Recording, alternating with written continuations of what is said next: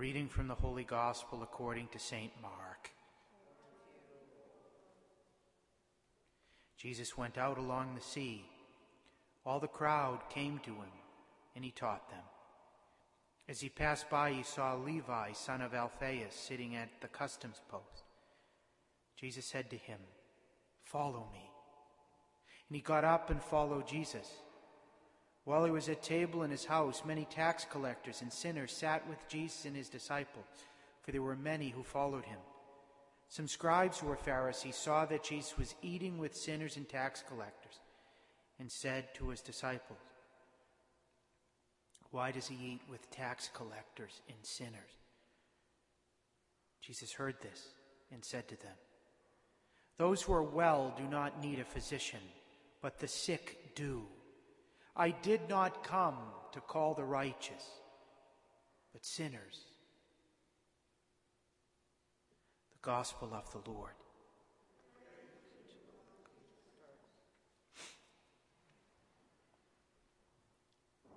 Today is the last day of National Vocations Awareness Week, and as we've been doing all week long, we're focusing on how the Lord incessantly calls us and that we need to be aware of that call each day and several times throughout the day.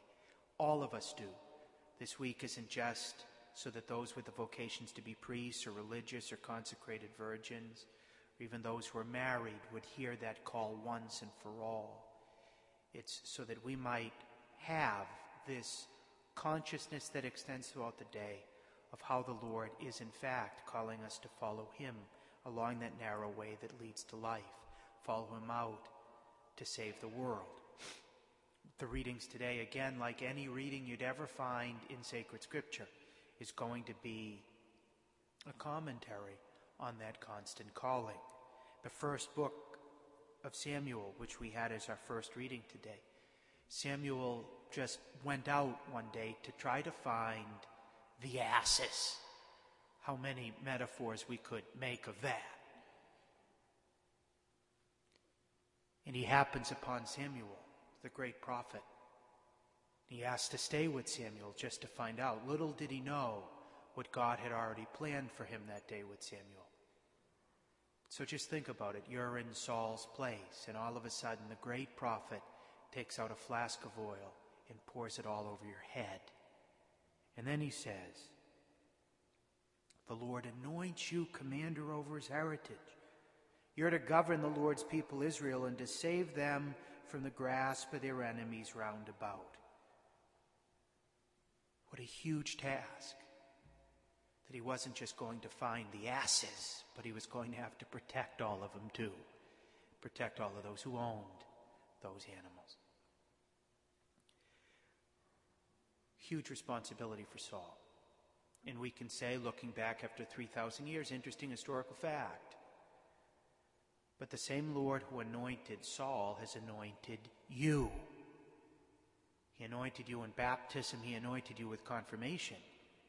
And He gave you the power, His power, to govern not the whole people of Israel, not the church universal, but first yourself.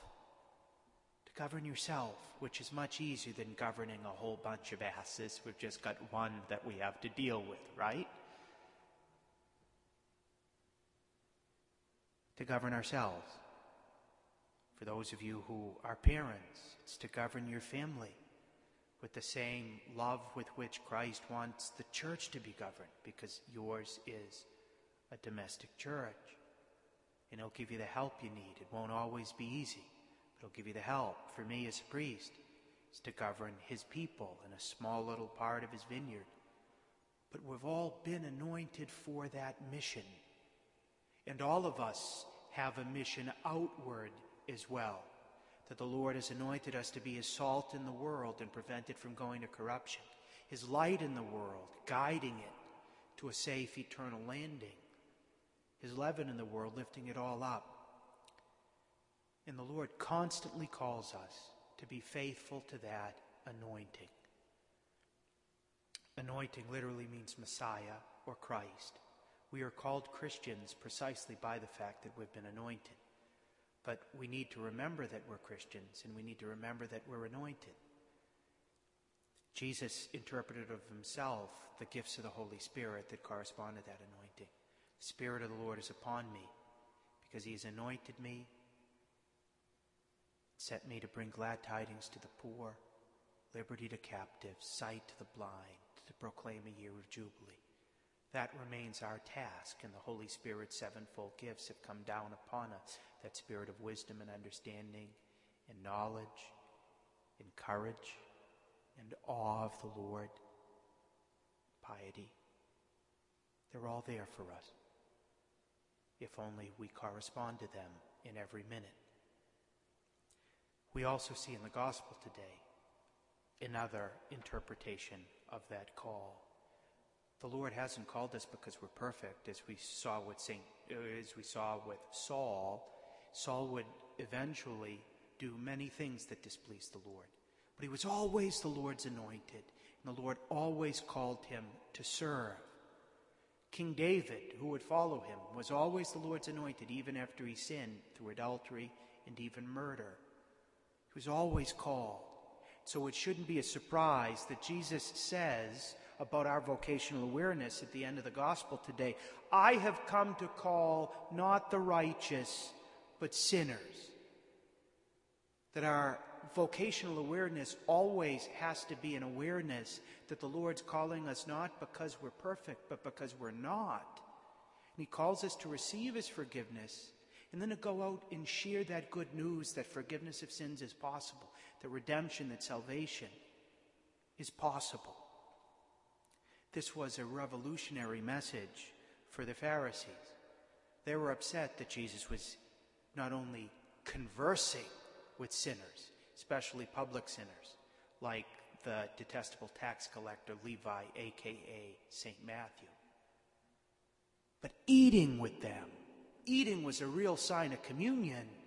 And the Lord Jesus was entering into communion with sinners. The Pharisees thought that they needed to separate themselves as far as possible from sinners so that they wouldn't get their same contagion. They, therefore, were incapable of hearing the Lord's call because the Lord didn't come for the self righteous, He came for sinners. And that's why Jesus would say elsewhere that the prostitutes and the tax collectors are entering the kingdom of God before you, pointing to the scribes and Pharisees, because they were impervious to the call, because they didn't think they needed to be called to change at all. For us, we're called to learn a great deal from this gospel. First, that the Lord calls us constantly to confession and conversion.